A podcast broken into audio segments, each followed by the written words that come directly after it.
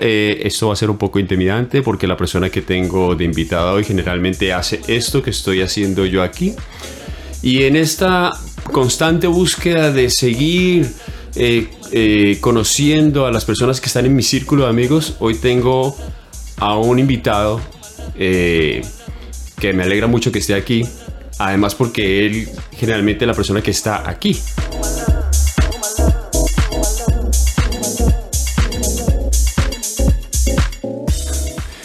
Y casualmente él es comunicador eh, de la Santiago, se especializó en la producción audiovisual, pero no hace nada audiovisual, lo suyo es la radio. Y la persona que tengo aquí es el viejo César, César Soto. Hola César, ¿cómo estás? ¿Qué más, Mauro? Hombre, no, encantadísimo de estar compartiendo este espacio con vos. Muy bacano lo que estás haciendo y nada, chévere. Este experimento me, me parece genial. No, es, eh, yo estoy, créeme que estoy muy emocionado al hacerlo y cuando la gente cada vez me dice que sí, eh, pues me emociona más porque eso te motiva a seguir haciéndolo y ha tenido muy buena aceptación. Así que de entrada te agradezco porque hayas aceptado el, momento y, la idea es que charlemos aquí un buen rato. Y pues como te lo dije, ¿no? Mi intención es conocer a la gente y que tratemos de conocer lo más que podamos de ti. Chévere, chévere, chévere, muy bacano. Pues bueno, eh, como, lo dijiste, como lo dijiste, yo me, metí, pues, metí por el lado de la, de la, de la radio, a pesar de que en, la universidad, digamos, eh, mi inquietud y cuando decidí estudiar comunicación social iba por otro lado, vos sabes que la vida lo lleva uno por, por, por, otros lugares, y, pero pues siempre está uno como que en el, en el momento y en el lugar donde debe estar, ¿no? Entonces, ese es un poco como, como lo que ha pasado conmigo y la, la comunicación y la producción de medios audiovisuales. Y a ver, eh, empezaste, ¿por qué? Hablemos, hablemos de César, de César cuando, antes de empezar de esa parte de la, de la, de la educación profesional, César antes, ¿cómo era César de pequeñito? ¿César era pequeña? ¿Era calmadito?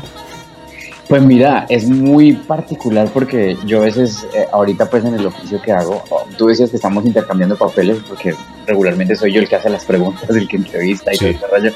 Y cuando yo digo, no, yo soy una persona súper tímida, la gente me dice, ¿vos sos tímido de qué? O sea, ¿dónde está la timidez? Y de verdad, siempre he sido una persona muy, muy tímida. De pequeño mm, era una persona muy callada, muy reservado, muy eh, de pocos amigos, no salía mucho a la calle tampoco. Creo que también, digamos, el ambiente en el que me crié, porque fue un ambiente, un matriarcado como tal. Mm, yo soy hijo de madre soltera, Ah, mi, mamá, mi mamá trabajaba todo el tiempo, entonces en mi casa estábamos mis tías, mis tíos que nunca estaban en la casa y mi, mi abuela y mi abuelo. Pero digamos que la figura femenina siempre fue muy fuerte en la casa, ¿no? Entonces eh, me crié de una manera como muy calmada, como muy calladito. En el colegio incluso pues tenía mucha, mucha timidez. También yo no era que ni siquiera capaz de levantar la mano como para preguntar, prefería irme burro para la casa eh, antes de levantar la mano ¿Te hacías atrás o adelante? Me hacía, eh, no, adelante. En los, en los años primeros, en la primaria, adelante. Ya después uno se va como, como corriendo un poquito para atrás. Y tenía como mi grupito súper cerrado con el que con el que intercambiaba pues todo el tiempo allí en el colegio, pero no era muy abierto a la, a la gente. Em, pues de pequeño también fue, digamos, mi, mi, apariencia física de alguna manera mm, marcaba como un, como una eh, como un límite para mí también porque siempre fui como el, el gordito del paseo eh, el buen amigo. Entonces eh, el levante para en ese entonces que todavía sentía como atracción por, por las mujeres yo era el, amiguito chévere el, el buen amigo el, simpático el, gracioso el amigo bacano pero nunca el el motivo pues de atracción física principal. Yo siempre tenía amigos que estaban al lado mío, que eran los que se levantaban las niñas bonitas, y yo siempre era el bonito, la mascota del parche. Entonces eso lo va marcando, le va marcando a uno como una serie de, de, vainas muy tremendas con las que uno se tiene que enfrentar con muy pocas herramientas cuando uno está pequeño.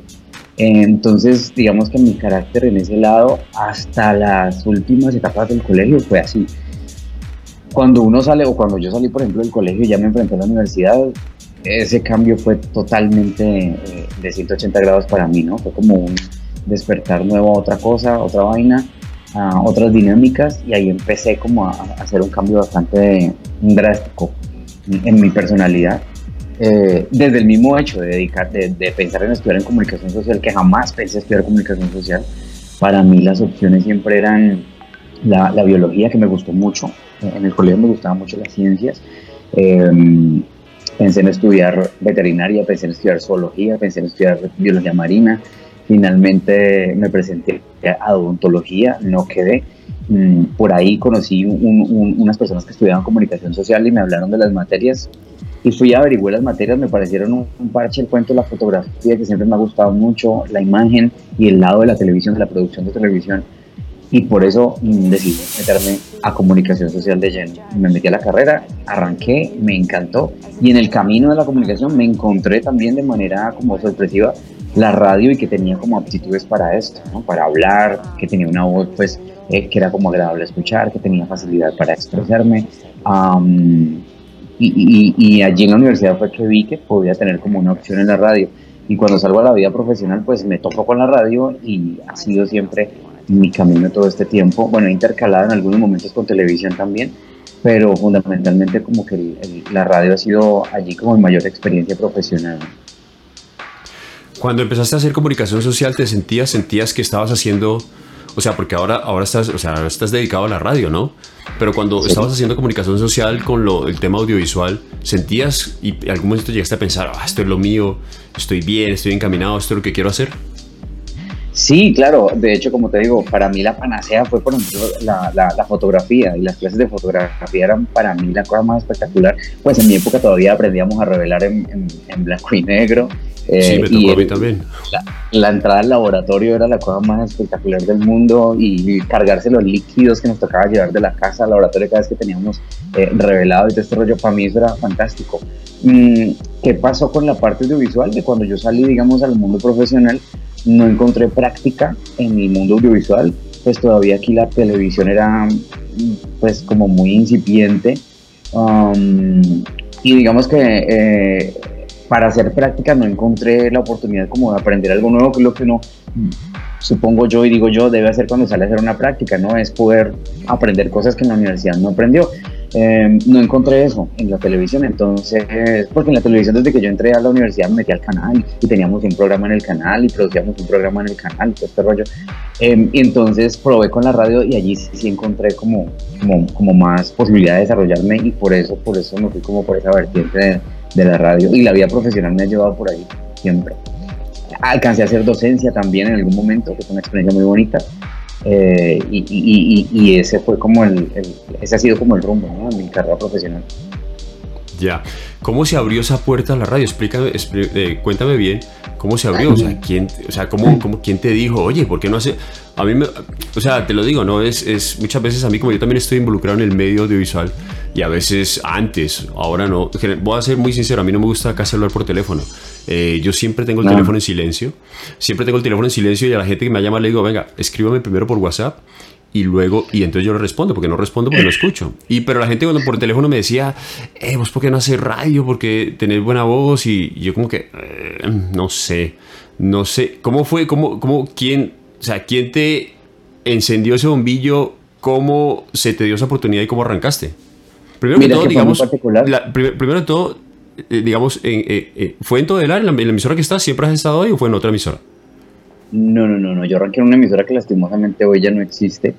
Em, pues bueno, la cosa arrancó así. Yo en la universidad, en la universidad teníamos unos talleres que teníamos que tomar una especie de electivas um, de muchas materias alternas a la comunicación social. Entonces veíamos teatro, eh, creatividad, mm, fotografía también, y entre esas estaba un taller de locución y de radio. Mm, para cumplir todos los créditos, pues yo me metía a todas. Cuando me tocó radio, me pareció chévere, me gustó, pero pues eh, fue normal la experiencia. Cuando terminamos el taller, el profesor, que era Rodolfo Gómez, un, reconocido comunicador social de acá de Cali, que fue mi profe en esa época, no sé si lo conoces, Rodolfo. Sí, sí, claro, lo conozco desde el canal, desde el Ah, claro, fue presentador de 90 minutos todo eso. él me dijo, oye, ¿te gusta la radio? Yo le dije, pues sí, pues me gusta más la televisión todo, pero la radio también. Digo, si de pronto pensás por ahí meterte en tu parte profesional, te puede ir muy bien, porque mira, tienes una voz así, ya eh, se escucha chévere, eres fluido para hablar, yo ve, allí como que me enteré, porque me daba por enterado que tenía como esas aptitudes, ¿no? Y eso pasa muchas veces en la vida, uno no se da como a la tarea de descubrir para qué otras cosas es bueno.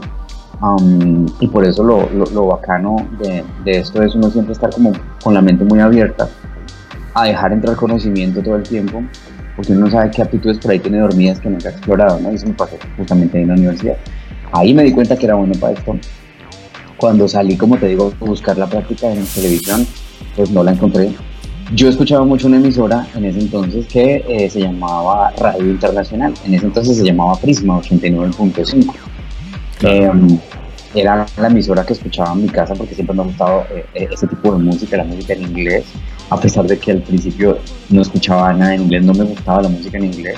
Pues en, en mi casa, devolviéndome un poquito, como te decía que éramos, era una, un matriarcado, allá se escuchaba la ancha era Paloma San Basilio, Pimpinela, todo este parche. Eso mezclado con los boleros de mi abuela y, y los tangos de mi abuela. Mi abuela escuchaba mucho esa música, entonces eso es lo que sería mi casa. Yo música en inglés jamás. Cuando en el colegio empezamos a ver inglés y todo este rollo, utilizaban las canciones para mejorar pronunciación y todo eso, ahí fue donde empecé como a cogerle gusto al inglés. Y esta emisora era una emisora básicamente anglo, mmm, música muy internacional y, y, una carga tremenda de, de, del adulto, de la música adulta contemporánea, pues de los artistas de los 70, 80. Y me encantaba escuchar esa emisora. Mm, me decidí y fui y hablé con el director, pedí una cita con el director, que entonces era Carlos Omar Saldarriaga. Sí. Y le dije, mm, pues yo acabo de salir, estoy a punto de salir de la universidad, necesito una práctica no encontré, fui totalmente sincero con él, le dije la verdad, quería buscar en televisión, no encontré y la radio es mi otra opción. Eh, ¿Qué puedo hacer aquí en la emisora si le soy útil de alguna manera? Me dijo, ¿qué tal sos para redacción? Yo le dije, pues bien, me hizo una prueba y me dijo, listo, necesito que trabajes como redactor, si te sirve la práctica, sí, hagámoslo. Entonces yo me convertí en el redactor de las noticias del, del, del, del noticiero que él tenía en la mañana, pero magazine informativo donde mi labor básicamente era redactar noticias eh, durante el programa para que él las pudiera pues eh, pasar al aire. y ese fue como mi arranque, leer exactamente, eh, cambiarle el lenguaje pues de, de, noticia escrita a, a, lenguaje radiofónico, ese era como mi, trabajo inicialmente. Y allí arranqué, allí arranqué, inicialmente pues obviamente no pronunciaba una sola palabra en la emisora, aunque yo me moría por hablar por, por la radio, ya empezó como a, a gustarme el rollo eh, hasta que allí mismo se me dio como la oportunidad también de empezar a grabar cositas, de hacer los informes del tráfico, entonces ya por la mañana él me decía, háblese con el guarda tal y páseme el informe del tráfico, entonces yo era el chico del tráfico por la mañana en la emisora. Eh, hasta que terminó mi práctica. Eh, hasta que terminó mi proceso de práctica ahí en la emisora, terminó, pero a los pocos meses de allí mismo me llamaron y empecé a trabajar ya directamente con ellos ya eh, vinculado pues a la empresa y ahí comienza pues como la historia mía en, en, la radio que fue una escuela genial, Prismo 89.5 que posteriormente se llamó Radio Internacional, trabajar de la mano de Carlos Umar que también es un gran profesional del, del medio que está vigente todavía, tiene un espacio hoy en día, ustedes lo escuchan en Javeriana Estéreo. Um, fue muy chévere ser parte de, de la empresa y una emisora que fue pues de total afecto mío, o sea, se, volvió una vaina muy de corazón también ser parte de esa empresa. Trabajé muchos años, creo que fueron como nueve, si mal no estoy, ahí, hasta que lastimosamente los dueños de la emisora decidieron cambiarle el género y ahí vino el debate y se acabó la emisora. Oh. Y ya de ahí eh, empezó pues ya mi carrera en, otras empresas. ¿Cuánto tiempo pasó? Eh, ¿Estuviste en varias empresas antes de estar en la que estás actualmente? Sí, bueno, cuando termina mi paso por, por, Radio Internacional, mm, me pasa algo muy particular y es que uno se apega mucho a, las empresas y creo que le pasa a la mayoría de gente cuando, cuando tiene la oportunidad de trabajar con su primera empresa, uno como que se enamora pues, de la empresa también, ¿no? La empresa se acabó y eso fue un duelo tremendo para todos.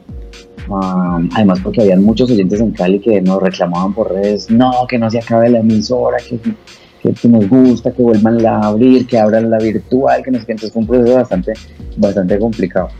en ese entonces yo dije, bueno, ¿qué me pongo a hacer? Yo ya había empezado a dar clases cuando trabajaba allí porque un compañero mm. alguna vez mm, me pidió que le ayudara a hacer un reemplazo en un instituto de locución acá en, Cali que se llama Instel y empecé y había dado, había dado unas clases allí de locución. Entonces, cuando ya me quedé sin emisora, empecé a probar por ese lado y fui otra vez a Instel y, empecé a trabajar con ellos directamente, ya como, como profesor también de, de algunas áreas de ellos. Y por ese lado me empecé a mover. Estuve en Istel, estuve en Acagel, que es la otra academia de locución que por acá, en Cali. Es la de Jaime Echeverri Loaiza. Jaime Echeverri Loaiza, sí. Eh, y luego tuve la oportunidad. Ah, bueno, ya de allí eh, volví a la radio. En un periodo muy corto estuve en Radio Planeta. Mm, sí. Salí de Radio Planeta y me llegó una oportunidad con RCN para ser parte de la FM. Estuve en la FM de la FM, en la, cuando estaba en la FM me, me, llamaron para trabajar en la Academia de Dibujo Profesional, también para dar clases allí. Estuve en la Academia de clases. Salí de RCN y me fui para la X como locutor. Estuve también una temporada como locutor. Me fui de la X para Boom FM, que es eh, música pues como romántica en español. Y de Boom FM vuelven y me llaman de la X ya para ser director de la X, que es el cargo que desempeño actualmente eh, hace tres años ya. Cumplí el mes de, sí, el mes de febrero de este año, cumplí tres años ya como, como director de la X. Y ahí vamos. Qué bien. Pues prácticamente pues, le diste casi toda la vuelta por, por, o sea, por, por todo el, el, gremio radial, ¿no? Sobre todo el, entretenimiento. Por el dial, sí. sí experiencias muy chéveres eh, de, trabajar en, en, diferentes empresas, ¿no? Porque pues RCN es una gran empresa, una gran cadena, uh, y trabajar en Boom, que es una cadena más pequeña, eh, aprende uno muchas dinámicas de, de la radio y, y, cómo manejan la radio pues las, las, diferentes organizaciones, ¿no? Bueno, y en ese lapso también hubo espacio para la televisión, también incursión en, en presentación de, de, unos magazines de formato pues muy juvenil, estuve, en, estuve bueno, mi primera aparición en televisión fue en Web Noticias, un espacio que tenía Armando Gamboa en el 14. Y ahí presentaba la sección de cine, que fue también una experiencia chévere porque era la primera vez que presentaba televisión y, me tocó de una vez en vivo. Entonces eh, fue, muy, fue muy bacano. Eh, ¿Cómo te fue ese vivo? Pasé a Bien, pues con los nervios aquí. Eh, era muy chistoso porque... O sea, porque un vivo tú dices, o sea, cuando lo grabas dices, ay, me equivoqué, grabémoslo. Y tienes el 3, 2, 1 de nuevo, pero el vivo es como, como sale y ya está. Como salió, entonces yo tenía mi, yo armaba, yo mismo, pues la ventaja era que yo armaba las notas, entonces era más fácil que yo tuviera la información pues fresca para desarrollar, ¿no? Y pues que previamente había hecho mucho tiempo radio, entonces te da mucha soltura y mucha rapidez mental y mucha agilidad para, para ser fluido, ¿no? Pero de todas maneras estar parado en un estudio, tienes una cámara encima, luces, es intimidante. Eh, y saber que estás en vivo eh, y que la gente te está viendo, porque tú en radio sabes que la gente no te ve y puedes estar de cualquier manera y puedes hacer caras y puedes estar de cualquier manera, digamos hablando corporalmente, porque la gente no te está viendo, tú en televisión tienes que estar paradito, sonriente, bonito, entonces manejar todo eso es, es complejo, no es, no es tan fácil como parece. Y, mm, pero bueno, yo hacía las notas, entonces tenía como el manejo de la información y era más fácil para mí obviamente salir del paso. Era una sección corta que era eh, cine, entonces yo recomendaba básicamente tres películas o dos películas, hablaba de las noticias importantes del cine y chao. Pero fue una experiencia muy chévere en, en Noticias. De ahí salté al canal universitario a presentar también un magazine bueno que se llamaba Homebox. Después con Homebox nos fuimos para el canal 2 eh, y de allí ya no hice más televisión hasta el año pasado que se me presentó la oportunidad otra vez de volver a hacer televisión con Telepacífico y estuvimos presentando etiquetas. Un espacio también muy chévere, una experiencia genial. Eh, no, sí, dime, dime. una, experiencia muy, una experiencia muy, muy chévere en ser parte de, este proyecto que hace parte, hizo parte pues como de, de una eh, política muy bacana del canal de inclusión. Entonces, en etiquetas, eh, digamos que el, canal fue, fue pionero en tocar ciertos temas, los temas, por ejemplo, que atañen básicamente a la comunidad LGBTI aquí en Cali. Entonces, eh, hablamos de muchas problemáticas, de muchos temas, y fue una oportunidad muy chévere de conocer mucha gente, conocer muchos casos, eh, de personas que, eh, que, viven un, drama muy tenaz dentro de la comunidad LGBTI y, y, poner pues esas historias de manifiesto en televisión, como bacano ser parte de, de Ticket. Ahora estás como director, ¿no? Pero eh, está, eh, eh, sigues haciendo, estás en el micrófono todavía, ¿no? O sea, diriges, pero, pero, pero también haces, haces locución. Sí, sí, sí claro. no, estoy en la mañana, estamos tres personas en el programa en la mañana. Tengo también un espacio que es Archivos X, que es musical. Bueno, en la mañana lo que hay es como un magazine informativo, también se llama Mañanas X. Somos tres en la mañana y ahí estamos haciendo locución los tres. Y después ya yo me quedo en un espacio musical que se llama Archivos X, que son puros clásicos, una hora con, puros clásicos. Esa es como mi hora eh, al aire. Y ya el resto de tiempo sí, pues es ya trabajo más administrativo, de oficina y todo este rollo que hay detrás. Me tengo una pregunta, porque tú sabes que en, en, los medios de comunicación, en televisión y, y en radio, eh, con el tema del internet y, y todo esto, pues hace que unos 10 años atrás, tal vez 15 años atrás, pues eh, una emisora de radio se necesitaba de cierta infraestructura grande como antenas, emisoras para crear, para, para generar la señal. Y yo trabajo muy cerca a Todelar y yo veo que Todelar es un edificio muy grande y, y, digamos que todo esto, toda la tecnología tiende como a minimizarse, ¿ya? ¿Cómo ha sido, cómo ha sido ese, ese proceso o en cuanto a que las ya digamos que hay muchas emisoras que se hacen desde un, desde un cuarto y, cómo ha sido tu experiencia en cuanto a este aspecto en que ahora como todo se ha reducido pero todavía uno todavía lo sigue viendo muy grande desde afuera. Sí, mira, bueno, la empresa es, es bien particular porque de hecho eh, todo se minimiza, pero nosotros en Cali tenemos la, los estudios y las cabinas de radio más grandes en Cali. Las tenemos nosotros en toda la, la, X y la Z, que son las dos emisoras FM, hace unos más o menos tres años o cuatro, mm, que empezó este proceso de remodelación de ese edificio que lleva cualquier cantidad de años allí en la Avenida Sexta. Eh, y, tenemos ya una infraestructura diferente adentro, mucho más moderna, unos espacios muy amplios para trabajar.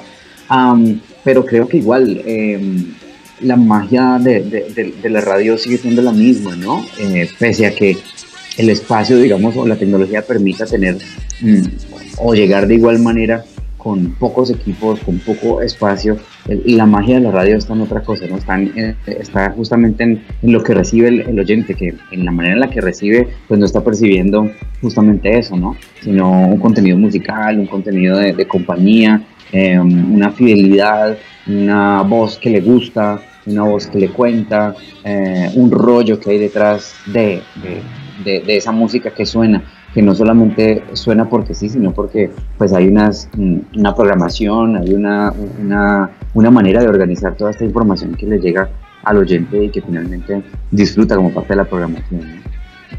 Ya, hablemos un poco de la profesión. ¿Cuál, ¿Qué son los los altos y bajos de, de, la profesión que haces. ¿Qué es lo que dices? Ah, me encanta esta profesión por esto.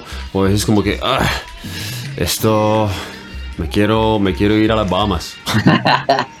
pues mira, eh, yo me he gozado y me he disfrutado mucho toda mi, historia, digamos, laboral. Siempre he dicho que soy muy afortunado porque pues hacer lo que a uno le gusta es, es de verdad un privilegio y, digamos de las cosas chéveres que tiene esto es que tú nunca dimensionas a qué cantidad de gente, qué clase de gente, qué tipo de gente le estás llegando. Y por eso también hay que ser muy cuidadosos cuando tú tienes un micrófono abierto, porque hay que cuidar la manera, la forma en la que hablas, lo que dices. Cualquier cosa que tú dices puede afectar a alguien, puede ser malinterpretado y digamos, una de las políticas chéveres que tiene esta empresa donde yo estoy hablar es que siempre tratamos de, manejar mucho respeto por el oyente. Entonces, hablar bien, eh, nunca burlarnos del oyente, siempre tratar al oyente como, como se merece, como parte importante de, de, todo este proceso, como el, el, el, la razón de ser de nosotros estar pues allí en, la radio. Entonces, em, es muy chévere cuando tú de vuelta recibes ese cariño de, la gente, ¿no? Entonces, uno se sorprende mucho porque uno cree bueno, se veía más antes, porque ahora es más fácil que te vean por redes sociales y todo este rollo que hay demasiada exposición, pero antes era muy, eh, muy raro que tú salieras a la calle y te dijeran, ay, usted es el de radio, ¿cierto? Eh, ay, mire, yo lo escuché la semana pasada y me encantó lo que dijo porque es que yo tenía un problema y, resulta que uno termina afectando mucho la vida de los demás y uno no se percata de eso. Entonces a veces uno recibe llamadas de la gente que dice, me encanta esta canción que está sonando y la pusiste en un momento perfecto porque es que güey, güey, güey, te echan la historia. Eh, y me pasó alguna vez en, Radio Internacional, una chica llamó o alguna, eh, en alguna emisión nocturna que yo tenía en la emisora y me puso conversa. Yo pues siempre he sido como muy, muy dado a la gente mm, de establecer ciertos vínculos con la gente porque me parece chévere que la gente le cuente a uno cosas y yo soy mucho más de escuchar más que hablar. Entonces me gusta mucho escuchar a la gente. Entonces me puse a ponerle cuidado, me contó cosas de su vida, le hablé, hablamos, y montamos corriente por teléfono y cuando pegó el teléfono me dijo que me agradecía mucho por haberle dedicado tiempo un tiempo que ella pedía gritos a otra gente y no encontraba respuesta y que estaba muy afectada y que había tenido pensamientos suicidas, etcétera, etcétera. Y una cosa que uno se queda como, como loco y dice, miércoles. O sea, de ese calibre es la manera en la que tú le puedes llegar a una persona a través de la radio. Y eso sentirlo es, de lo más bonito que puede sentir uno en esta, en esta profesión, saber que uno le, le, afecta y ojalá de manera positiva la vida a los demás, ¿no? Entonces tú puedes arreglarle el día a alguien simplemente con la manera en la que le presentaste una canción. Y eso es muy chévere eh, poderlo percibir. Eh, y, y de lo malo, pues no sé, finalmente creo que si uno deja que eh, digamos, se convierta en rutina tu día a día, pues ahí puede venir como, como un proceso harto, ¿no? Pero la, idea es no dejar y no permitir que, que, esta labor que uno realiza, porque tú todos los días te levantas, te sientas frente al micrófono y presentas canciones, eso no cambia. Pero digamos que ahí está como el, el, el, plus de la, de la vaina y es tú reinventarte todos los días y contar las vainas de una manera diferente y buscar la manera distinta de, de todos los días como que sorprender a, a la gente. Entonces está también en uno como profesional no, no, permitir que llegue ese momento, ¿no? y otra cosa, digamos, eh, eh, del oficio que no es chévere, es que nuestra profesión no es muy, muy, muy bien remunerada, la verdad. Eh, y para nadie es un secreto que los, digamos, la parte salarial y, sobre todo aquí en Cali, pues es muy deficiente, ¿no? Entonces creo que eh, ese es uno de los puntos como más complicados de la profesión, pero uno quiere tanto esto y ama tanto esto, pues lo digo a título personal porque así lo siento yo. En alguna oportunidad, alguna empresa en la que trabajé me dijo, no hay más sueldo y a usted le toca vender y de lo que venda se paga y es muy complicado que te digan una cosa de esas porque pues yo no sabía vender. Gracias a eso aprendí a vender. O vendía o, o no comía. pero lo eh, hiciste. Pero lo hice porque, porque eh, por lo que te digo, porque, porque esto te jala, porque es una vaina más de, de, sentirla, de, de, tener una conexión con la música, con el medio y que te pone a prueba en momentos como ese, por ejemplo. A ver, hablemos de, las cosas curiosas que pueden pasar. Yo me acuerdo generalmente en la época, cuando escuchaba la X, en la época de Tuto Castro, Fernando Palma, ¿te acuerdas, no? Sí. Que eh, siempre había como el común denominador de la gente que se enamora de las voces. Pero no se imagina cómo la persona detrás de... ¿Te ha pasado eso? Que, ay, yo usted me lo imaginaba diferente. Sí, claro, y todavía, y todavía, y todavía ocurre, todavía pasa y sí, hoy en día, y mira, tengo eh, un par de personas que quiero muchísimo, un par de amigas que quiero muchísimo, que llegaron de esa manera eh, eh, a, mi vida, ¿no?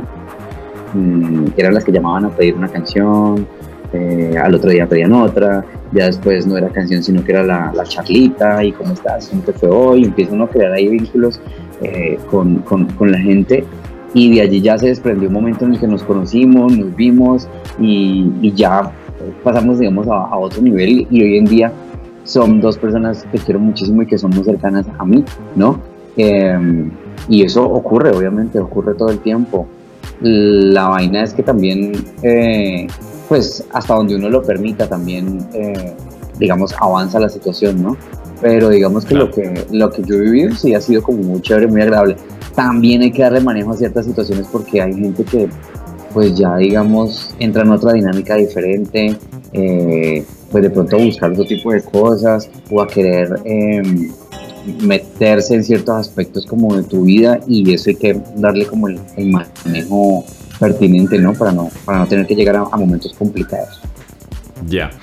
Eh, hmm, ¿Sabe? O sea, la radio obviamente es un poco complicado con el tema de, no sé cómo lo manejarán, manejarán ahora, pero obviamente en el tema de las llamadas en vivo, ya, que eh, yo siempre he dicho, porque yo he manejado programas en directo también cuando con, con televisión, y sobre todo cuando uno involucra gente, uno sabe que una llamada al aire es eh, una llamada en vivo, es un tiro al aire, ¿no? Porque uno puede tener cosas que inesperadas, ¿no? ¿Qué es? Ya tú sabes a qué me refiero. ¿Qué experiencias o qué anécdotas has tenido así de llamadas que, que digas como que, ups, no me esperaba que esto lo dijeran. Aquí no hay censura, así que puedes decir lo que quieras. no, mira que afortunadamente eh, solo alguna vez eh, ocurrió en, en una, en alguna oportunidad estuvimos haciendo, yo estuve también participando en Radio Hit, que era la emisora hermanita de, Radio Internacional, y allí alguna vez sí me acuerdo que sacamos una llamada al aire y era un chico y se soltó a decir una cantidad de barrabasadas y pues claro, toca una cortar y, y, hacer el chiste. Obviamente como la emisora era de corte juvenil, pues da más pie que uno va, pues de manera más tranquila salga del paso. Acá donde estamos, digamos que tenemos, eh, la empresa sí tiene esa política como clara y, no sacamos llamadas al aire.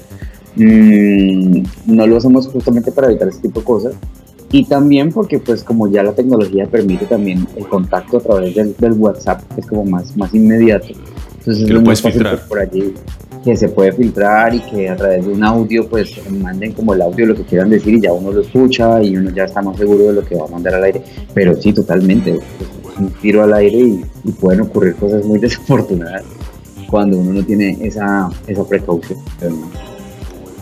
¿Alguna vez te tocó trabajar en la, o sea, me dijiste que trabajaste en las mañanas, pero te tocó, tocó trabajar la franja de la noche esa, cuando la gente se acuesta a dormir escuchando eh, la emisora? Sí, mira que sí, en la FM tuvimos la oportunidad de hacer un programa que iba, bueno, no era hasta tan altas horas de noche, pero si era de 10 íbamos, íbamos de 8 a 12 de la noche. Pues hasta las 12 de la noche hacíamos acompañamiento y locución. Y yo me quedé aterrado, la verdad, de la cantidad de gente que hay activa a esa hora. Pues obviamente es otra rutina, ¿no? Pues está la gente que se maneja de día, pero está también la gente que, que arranca su vida y su trajín es en la noche.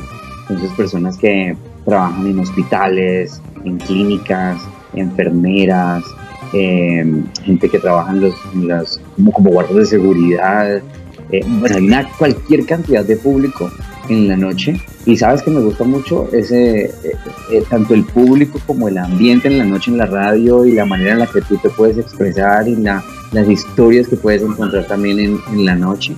es muy bacano la experiencia. no me acuerdo el nombre del programa, pero teníamos un programa en la FM que era, creo que se llamaba la FM de noche, no, no estoy seguro, pero fue muy, fue muy chévere, fue muy divertido encontrar ese tipo de, de, historias y esa otra cara de la gente em, en horas que uno no esperaría que hubiera tanta actividad y si la hay, hay un muy buen público en la noche que, que tras noche que está activo y que también requiere como, como esa compañía a esa hora. Recuerdo también que un día, ah bueno, fue un día que me tocó hacer un turno derecho, un turno completo. Nunca me tocó ese turno que llaman en la radio turno bombillo. ¿Sabes qué es? ¿Turno bombillo? es el, que está trasnochando, el que entra a las 10 de la noche y sale a las 6 de la mañana. Ese le, llaman en la radio, ese le llaman en la radio el, bombillo. Pero un día, eh, estando haciendo mi turno, que era de 2 a 10 de la noche, como a las 8 de la noche llamó mi compañero que tenía una emergencia y no podía llegar a recibirme el turno. Entonces ese día me tocó seguir derecho. Yo había entrado a las 2 de la tarde y salí a las 6 de la mañana del día siguiente. Eh, fue muy gracioso porque emitíamos desde un edificio en el centro de la ciudad, en el séptimo piso, y obviamente, obviamente tipo 6 de la tarde, pues la gente salía totalmente del edificio, el edificio quedaba vacío. y, me tocó quedarme solo en el séptimo piso de un edificio en el centro de Cali desde las 10 de la noche hasta las 6 de la, de la madrugada haciendo pues el turno correspondiente porque mi compañero nunca pudo llegar. La verdad está cagado el piso, era un edificio muy grande. ¿Pero no escuchaste nada? Muy, muy grande donde cualquier ruido pequeño se, se, se, vuelve grande. Entonces yo recuerdo que estaba como asustadillo hasta las 2 de la mañana, ya yo estaba como tranquilizando y bueno, me eché mi sueñito entre 4 y 5 de la mañana y a las Eso que dejas programando ahí 100 canciones y toma a dormir. sí, más o menos así. Tenía, en esa época manejábamos un formato que se llama minidisc. Eran unos cartuchitos, cartuchitos pequeñitos y ahí venía música grabada. Entonces, a punta de minidisc toda la madrugada. Porque manejábamos CD, ¿no? En esa época también. No había computador, no había sistematizado nada. Entonces, era quite el CD, ponga el CD, quite el CD, ponga el CD. Bien, eh, eso en cuanto a la parte profesional, que fuera ya cuando sales de tu casa y ya no tiene nada que ver con radio, ¿qué es lo que más te gusta hacer? Yo, yo, podría, yo podría creer qué es lo que más te gusta, pero pues no sé, a lo mejor es que en redes sociales te ves que eres bastante fit, te gusta mucho el ejercicio. Mira, mm, siempre digamos que el, ejercicio siempre estuvo presente en mi vida, pero de una manera, digamos, sin, sin disciplina, sí, básicamente. Entonces yo en el colegio hice natación, eh, cuando salí del colegio empecé a, meterme al gimnasio y este rollo, pero nunca sin, sin una guía y, sin la disciplina necesaria. Mm, cuando yo llego a más o menos mis 35 años y empiezo a pasar como una serie de, de, cambios y, procesos y además una, una tusa tremendísima. Yo digo, miércoles, estoy como a cuatro años de llegar a los 40 y no quiero llegar a los 40 con dolor aquí, con dolor allá, con la rodilla, con no me agacho, con si me agacho, con me duele, con etcétera. Porque pues todos sabemos que después de los 30 años el cuerpo naturalmente empieza a deteriorarse y si uno no hace lo propio como para mantenerse, pues complicado. Entonces... Sí, más rápido. Sí, claro. Entonces, digamos que tomé como la decisión y empecé un proceso ya diferente, digamos más disciplinado, me alejé un poquito de, un poquito no, bastante de la rumba porque sí me gustó mucho y me ha gustado mucho salir, tomar, eh, abusaba mucho del licor, la verdad, sí. Entonces eh, me volví más juicioso por ese lado, empecé a hacer deporte más seriamente, a tener esos cambios de hábito, ya no trasnochar tanto, a no beber tanto, aprender a, comer, digamos, de una manera mm, lógica. Mm, y llegó a mí el mundo del, running, cosa que a mí mm, nunca me llamó la atención y la verdad no me gustaba hacer esto de, salir a trotar y a correr las calles como un loco. Decía que era una cosa muy aburridora. Pero cierto día con un amigo con el que empezamos a entrenar, me empezó pues como a meter en el rollo del trote y no se me empezó a gustar, me metí a este rollo de las carreras, encontré un grupo de periodistas que en Cali se llamaba Press Runners, que somos gente que trabaja en medios de comunicación y que nos gusta pues correr. Y con ellos empecé a ir ya a los eventos y ya me empezó a gustar este rollo muchísimo. Hice mis primeros 5 kilómetros, luego 10 kilómetros, luego 15 kilómetros, luego media maratón, que son 21 eh, y de allí me entró el bicho porque quería hacer triatlón, entonces me metí a entrenar natación, me compré la bici, me fui a hacer media triatlón a San Andrés, eh, lo hice, es una de las experiencias más bacanas que he podido vivir en la vida, es haberme como que puesto ese objetivo, entrenar, hacerlo y vivir esa experiencia es una cosa increíble. Mm, y entonces sí, le fui dando como un vuelco y una transformación a, a, este rollo de la actividad física y lo disfruto muchísimo, es mi escape, es, el, eh, es lo que me tiene en este momento ansioso porque no puedo hacer nada de eso. porque en casa no es nada fácil hacerlo, porque me gusta mucho la actividad al aire libre, salir para pegar para la montaña, subir eh, al cerro, hacer ejercicio al aire libre. Entonces ahora es complicado. Em, y, encontré en eso, como te digo, como mi escape a, a la rutina, al estrés. Fue mi, mi, mi salvación también con cuento que te digo de la, el, rompimiento pues ahí de, mi relación en ese entonces, eh, para no irme como el hueco en medio de una cosa tremendísima, el deporte fue fundamental y los cambios que eso trae consigo, ¿no? Porque tú ves que el cuerpo te responde, tú ves que bajas de peso, ves que tu ánimo mejora, ves que tu rendimiento mejora, ves que la salud mejora muchísimo. Entonces, eh, fue muy positivo todo ese cambio que tuve de, los 36 para acá. Y, y, sí, es una de las actividades que más, que más disfruto, el, salir a trotar, salir a trotar o, pegar para la, la montaña, hacer senderismo. Es cambiar como de ambiente, y que Cali tiene la posibilidad de que en muchos rincones vos puedes hacer deporte y encontrar en muchos rincones de la ciudad gente haciendo deporte y puedes disfrutar de una montaña muy cerca dentro de la ciudad, no tienes que irte tan lejos para disfrutar de, de, un espacio al aire libre, entonces yo aquí donde vivo, yo vivo acá al lado de, Chipichape, entonces tenemos esta montaña de aquí atrás donde en un momentito estás en un sistema montañoso súper bacano, Em, y como este, hay muchos puntos de la ciudad donde, donde uno encuentra eso, ¿no? esa posibilidad de cambiar de ambiente. Y disfruto mucho la actividad física hoy y, y, pues sin quererlo, porque a medida que iban ocurriendo todos esos cambios y todo eso, pues yo iba como contándole a la gente a través de redes y todo este rollo, pues me volví como, como, como un personaje referente de, de, de la actividad física y la gente me escribía y me decía, mira, ¿qué hago? Quiero correr, ¿cómo empiezo? mira, eh, me duele aquí, me duele allá, ¿qué, qué hago?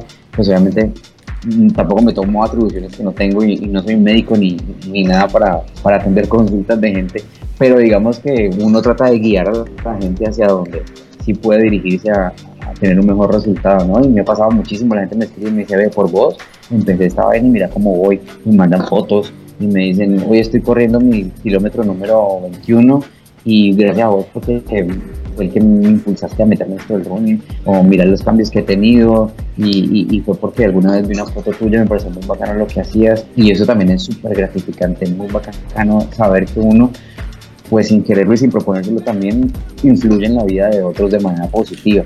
Eso ha sido muy chévere también sentirlo. Genial, eso, eso te motiva, ¿no? Y eso lo motiva a uno también cuando, a ver, eso que empieza como que un propósito eh, y que es una actividad física, pero que también es una actividad recreativa, llega a un punto en donde te vuelve referente y como que, y, o sea, como que motivas a mucha gente a, wow, me gusta esto y yo te sigo y, y, y yo quiero ser, en ciertas palabras, yo quiero ser como vos con lo que haces, ¿no? Y, claro, y eso no viene a que va en doble sentido, ¿no? Porque es que uno también, y todos tenemos nuestros días malucos, nuestros días malos, el día que no me quiero levantar a hacer mi mierda eh, y digo, no quiero hacer más esto, quiero tragar como un loco, quiero volver a salir, quiero volver a beber. Uno tiene sus días en los que dice, ¿esto para qué? Eh, pero, pero esas cosas le devuelven a uno también esa motivación. Uno dice, qué bacano que, que esta persona está en este proceso, chévere, ¿no? Hay que encontrarle como el, la, la, comba al palo y, y, agarrar otra vez como el, curso de, esta vaina, ¿no? Hay momentos en los que mm, practicando incluso, bueno, incluso lo vive uno cuando uno sale a trotar y, y en algunos de estos eventos de carreras, ¿no? Por ejemplo, cuando yo, cuando uno sale a correr sus 5 o 10 kilómetros, al kilómetro 2, al kilómetro 3, uno dice, mierda, ¿yo para qué me levanté a correr? Porque no me quedé en mi casa, están doliendo las piernas, porque es que duele. Sea, trotar duele. Al, segundo kilómetro te empieza un dolorcito maluco en, los tobillos, eh, pero uno sabe que es sencillamente el cuerpo resistiéndose a lo que lo estás enfrentando y diciéndote, vean, no, no, no, pare que es que voy a colapsar, mentiras. Y es muy bacano uno aprender a manejar el cuerpo y no dejar que el cuerpo te maneje a ti, sino saber que todo está aquí en la mente, ¿no? Entonces, eh, tú sales a trotar y es tu mente la que está ahí maquinando y trabajando y diciéndote no te puedes cansar, no vas a parar, vas a cumplir, vas a llegar al kilómetro 21, te va a cansar, te va a doler, pero ahorita te deja de doler. Y, y uno ver ese proceso es muy bacano, sentir y escuchar el cuerpo, cómo te responde y cómo te vuelves tú un conocedor tremendo de cómo funciona tu cuerpo. Bien, bueno, antes de pasar a, la, la, sección final que son las 22 preguntas sobre tu vida que tienes que replantearte, siempre dejo un espacio porque a lo mejor hay mucha gente que está escuchándote, que nos está viendo y que de pronto ellos quieren eh, también eh, eh, ser, no sé, están en la misma carrera, eh, ya sea de la comunicación audiovisual o, radial.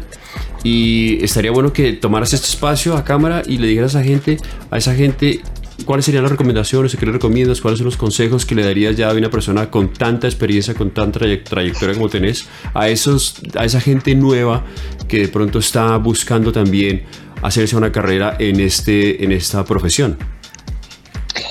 Pues bueno, mira, primero que, mm, que hay que estudiar, que hay que estudiar y que hay que conocer. Hay mucha gente profesional, bueno, profesional no, hay mucha gente del medio con mucha trayectoria que quizás se formó de una manera, como la llamamos, empírica, ¿sí? Eh, que llegó al medio sin haber sido estudiante de comunicación, sin haber tenido ningún estudio previo y se fue formando y se fue formando en la radio. Pero yo digo que igual el paso por, eh, por, por, por la universidad, por un instituto, se nota en algún momento, ¿sí? Bien sea eh, en la parte técnica u operativa de cómo manejas las cosas o en la parte profesional eh, y, digamos de personalidad que uno adquiere cuando uno hace un proceso de estudio en alguna institución, ¿no? Eso se nota. Y ser profesional no es solamente saber hacerlo o hablar bonito, sino que es saber relacionarte con la gente, tratar bien a la gente, saber que eh, del otro lado a quien estás hablando pues son personas como vos, que sienten como vos, que les duele como vos y, que, y que hay una dinámica allí que es recíproca. Eh, va, como en radio se maneja el término feedback, eh, es lo mismo en la vida real, ¿no? Yo doy y, y yo recibo de allá también. Mm, entonces, que, es muy importante la formación, eso es muy importante, tener una mente abierta, como lo decía ahorita en un principio, y poder recibir como una esponja todo el conocimiento que uno tenga. Uno a veces se resiste porque uno dice, ay, a mí no me gusta eso, nunca me ha gustado y no me va a gustar.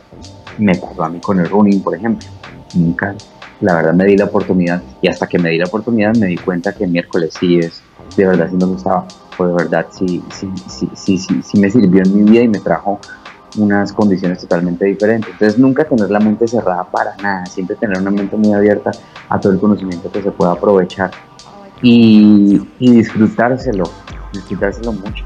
Día a día, si tú no disfrutas lo que estás haciendo, pues creo que no tiene como, como mucho, mucho sentido. Y también reconocerse cuáles son tus verdaderas aptitudes, porque a mí puede que me guste muchísimo la radio, y puede que me guste mucho eh, la televisión, pero si yo no tengo la actitud para hacerlo, si yo no tengo ciertas características físicas que me permitan eh, hablar eh, y fluir en un medio, llámese radio o televisión, pues me la, voy a, me la voy a encontrar difícil. Tengo que saber también para qué soy bueno y si no soy bueno en alguna cosa, pues hombre, trabajar en eso para llegar al punto que, necesito.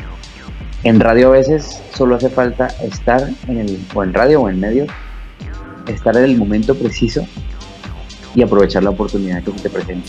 Pero si llegas en momento preciso y tú no estás preparado, no, no tienes el conocimiento, pues perdiste esa oportunidad y muy difícilmente son oportunidades que vuelven.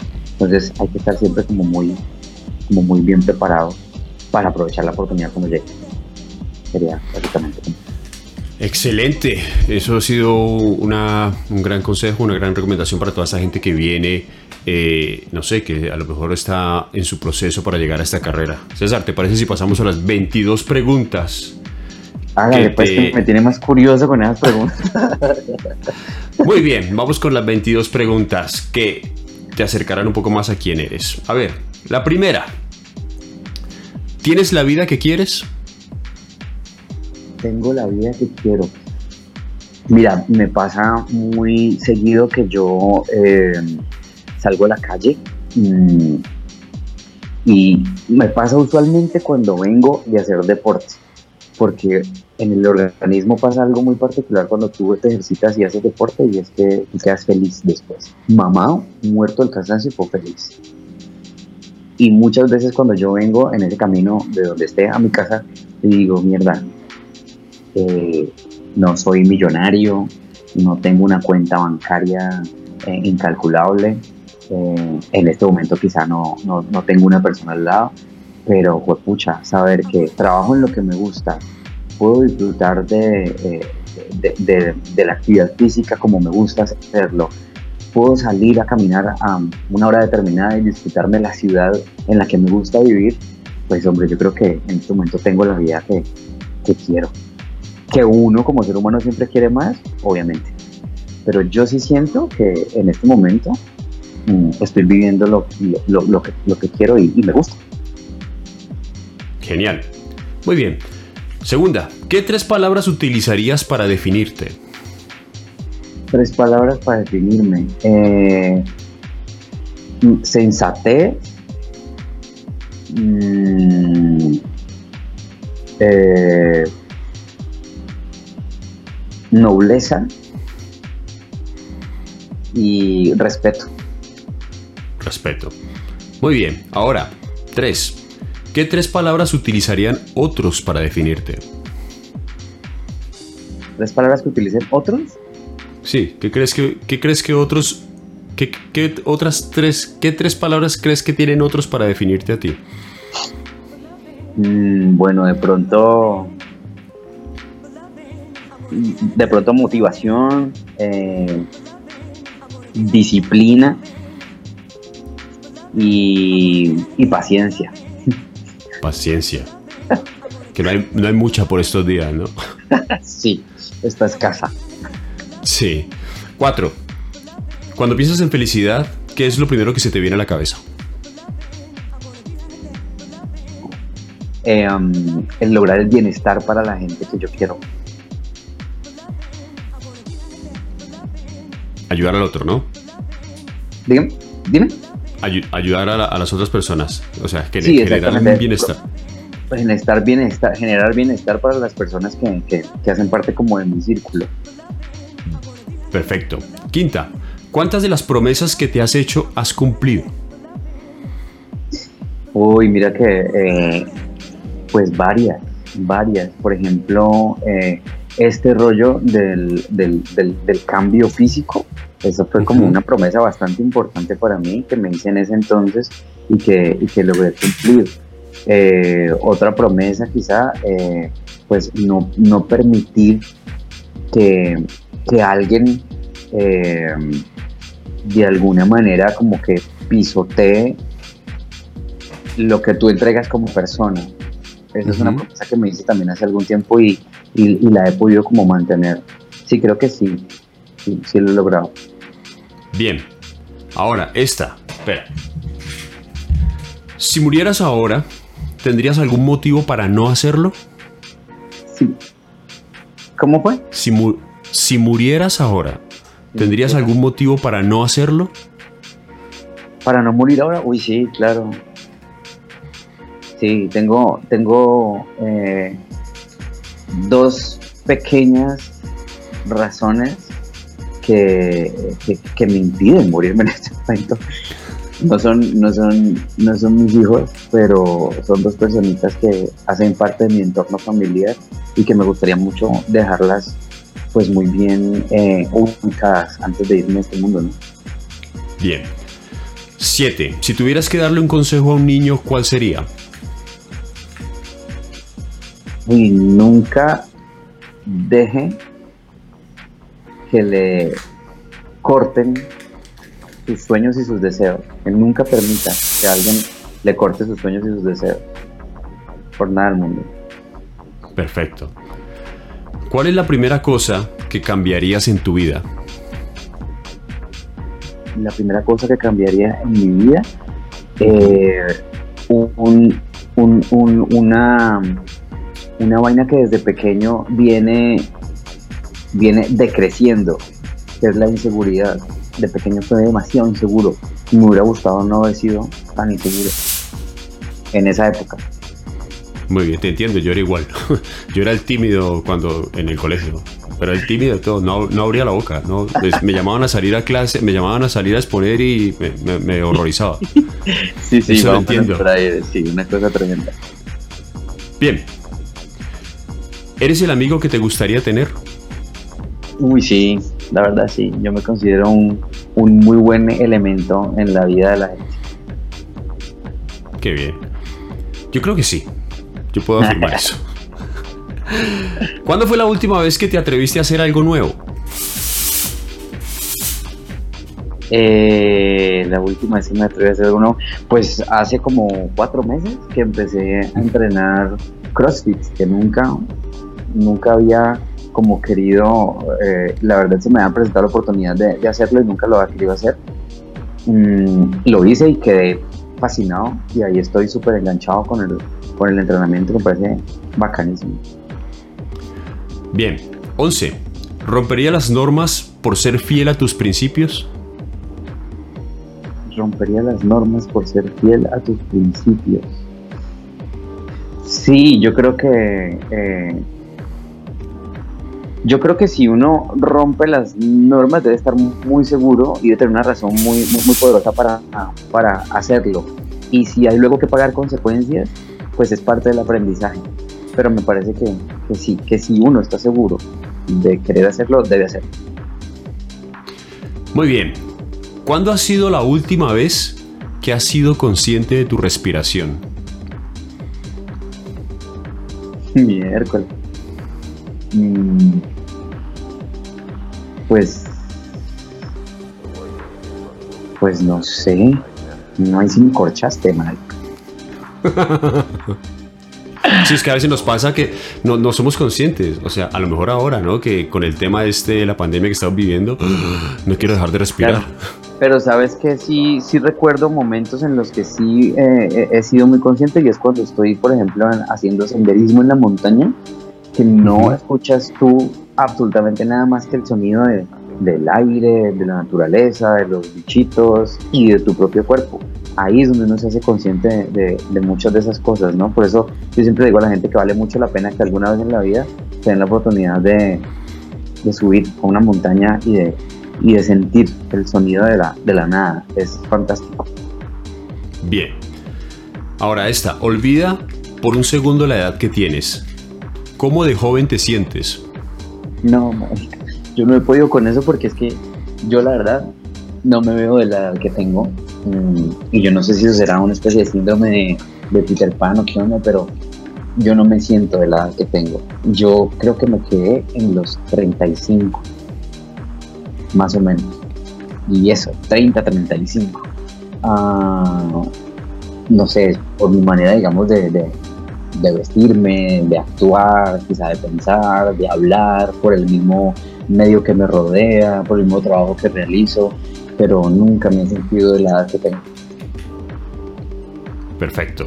¿Qué es lo que te diferencia de los demás? Está la 14. ¿Qué me diferencia de los demás? Eh, pues que yo trato siempre, siempre, siempre de ver el lado positivo a todo muy bien, sí, porque ahora, y sobre todo en esa situación que hay que tratar de ver lo positivo, ¿no? La gente generalmente le gusta hundirse, ¿no? Fácilmente. Bien, 15. ¿Cuándo fue la última vez que ayudaste a alguien? Dijiste que eso te hacía sentir feliz. ¿Cuándo fue la última vez que ayudaste a alguien? No, pues ayer, ayer nomás estábamos buscando un perrito que se perdió por ahí en redes sociales, andábamos como locos.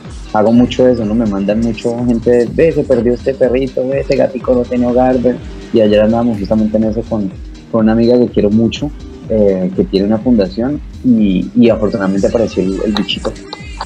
Qué bien, qué bien por el animal, ¿no? Mm. Bien, estamos a punto de terminar. ¿Qué es lo que te hace seguir adelante? ¿Qué es lo que te motiva? ¿Qué me motiva? Um, me motiva muchísimo pensar en, en, sentirme cada vez mejor conmigo mismo. Y pasa algo y es que cuando tú llegas a una edad como la que yo tengo, después de los 40, eh, cada vez te importa menos lo que diga la gente, cómo reacciona la gente y todas esas barreras tontas que uno se pone toda la vida encima. Eh, y me gusta mucho mirar para atrás ese proceso porque siento que lo he vivido muy bien y sé que de aquí en adelante hay espacio para, para volverse eh, mucho mejor persona. Entonces, eso me motiva. Me parece muy bacano tener como esa visión de cómo voy a ser de mejor persona más adelante. Si ya me siento bien como soy en este momento. Y qué importante eso, porque ojalá todo el mundo lo viera así, ¿no? Sí, sí, a veces nos falta muchísimo eh, ser un poquito más como con esa visión. Bien, ahora esta, vamos a ver. ¿Qué haces cuando nadie te ve? Cuando nadie me ve, cuando nadie me ve y cuando me ven. Me gusta mucho cantar. Soy cantante frustrado, entonces en esa me la paso. en la emisora los chicos los pongo a sufrir porque eh, por la mañana estamos en el programa y de un momento a otro, por ejemplo, estamos en, terminamos de dar alguna noticia, alguna nota y digo, bueno, cantemos y pum, le subo volumen al, lo que esté sonando y empiezo a cantar. El que me siguió, me siguió, el que no, pues no, pero siempre les doy su dosis de, de karaoke por la mañana. Y eso hago cuando no hay nadie por ahí también. 18, nos faltan 4. 5. ¿Se ha hecho realidad alguna vez tu miedo más grande? Eh, no. No, no. ¿Tienes algún miedo o no tienes miedo? no. Uno de, uno de mis miedos más, más grandes es quizá eh, no, no, poder hacer las cosas por mí mismo y, y pues perder a alguien muy cercano en mi primer círculo familiar. Todavía me he tenido que enfrentar a eso. Muy bien. Si tuvieras que hacer algo gratis toda tu vida, ¿qué sería eso? Ejercicio. Pero gratis que gratis, o sea, gratis es que no lo tengas que pagar o gratis que no te paguen a ti por eso. Que no me paguen. Yo lo, ¿Te pagan por hacer ejercicio? Muchísimo, lo disfruto muchísimo. Eh, no, no me pagan, pero, pero sí he encontrado la manera de, establecer, digamos, una relación muy chévere de, de, trueque o de canje a través del ejercicio por muchas cosas, ¿no? Entonces, por ejemplo, eh, en el sitio, digamos, donde estoy entrenando ahorita, eh, yo no, no pago entrenamiento, lo que hago es impulsar el sitio y animar a otra gente que vaya y conozca el sitio y, pues es un método que se utiliza de manera muy común en medios de comunicación cuando uno trabaja en radio o en televisión. Entonces, Intercambio comercial se llama. Exactamente, o canje. Entonces... El canje sí que no le gusta a muchos, es mejor el intercambio comercial. Eh, bueno, dejamos en intercambio comercial. Sí, a nosotros cuando yo trabajaba en el canal, cuando trabajaba en el canal nos tenían prohibido la palabra canje, era intercambio comercial. Ah, sí, claro. A ver, faltan tres. ¿Qué te gustaría hacer que no haces? ¿Qué me gustaría hacer? Superar un, miedo que tengo a, las alturas. No he podido con esa vuelta. ¿Y qué quieres hacer? ¿Saltar en caída libre? y tirarme un paracaídas o un parapente sería para mí la cosa más espectacular del mundo, pero siento que no sería capaz de hacerlo, la O sea, en este momento, me, es más, yo me gané en algún evento, me regalaron una, una tirada de esta vuelta en, paracaídas y jamás, o sea, no, no me siento capaz de hacerlo. Me gustaría mucho superar ese, ese miedo. Cuando hay esas competencias deportivas de, de ¿cómo se llama eso? Del desafío y esas que son carreras pero con pruebas, eh, cuando tú te enfrentas a una prueba, tú decides si haces la prueba o haces algún ejercicio físico. Cuando son esas pruebas que son así de altura, que te toca trepar no sé cuántos metros y todo rollo, yo me voy tirando al suelo a hacer burpees, a hacer eh, lagartijas o lo que sea, porque yo sé que ahí me queda. Entonces es un miedo todavía muy, muy grande. ¿Y qué te gustaría dejar de hacer? ¿Qué me gustaría dejar de hacer? Eh, a ver. Uy, madrugar. A ratos madrugar es fregado. Pese a que llevo muchos años madrugando, uno no se acostumbra. Uno no se acostumbra. Es complicado. Pero al mismo tiempo es, eh, es bueno y, yo sé que trae beneficios para la mente y para el cuerpo mientras uno empieza el día más temprano. Además que te rinde el día por muchas cosas, ¿no? Claro. Pero es duro. Bien, y la, y la última. Si hoy, era, si hoy fuera el último día de tu vida, ¿qué harías y con quién?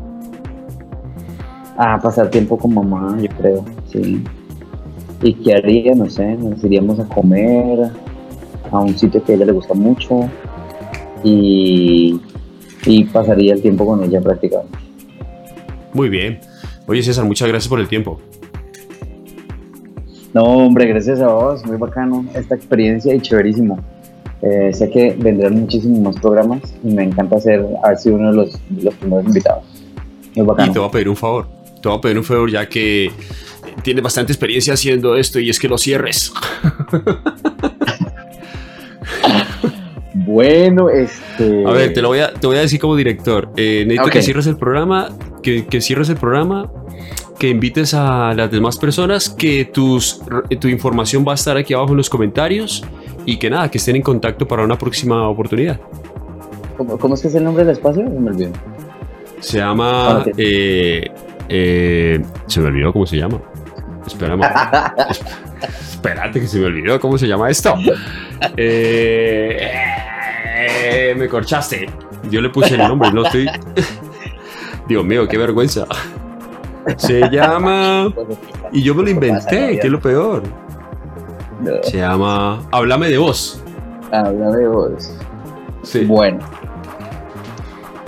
Bueno, pues esta fue otra emisión de Háblame de Vos, un eh, nuevo espacio con el que van a contar ustedes en redes sociales para que conozcan más de, mucha gente y eh, conozcan historias de vida también, eh, se inspiren, compartan y pues también dejen llegar a este loco Mauricio Moreno un poquito a, sus, a sus casas y a sus oídos con tantas historias que hay para contar de muchos personajes que hay en Cali. A Mauricio, muchísimas gracias. Si se quieren poner en contacto conmigo, pues por aquí van a quedar mis datos. Y, eh, ¿qué fue eso? no sé qué mierda arrancó aquí. Toma dos. 3, 2, 1, acción.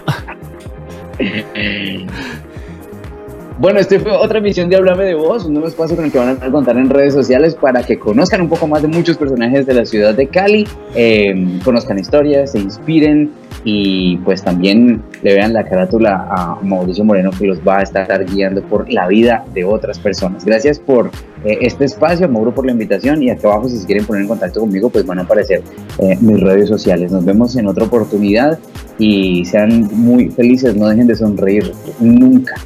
Ahí nos vemos y nos escuchamos en la X96.5 más música.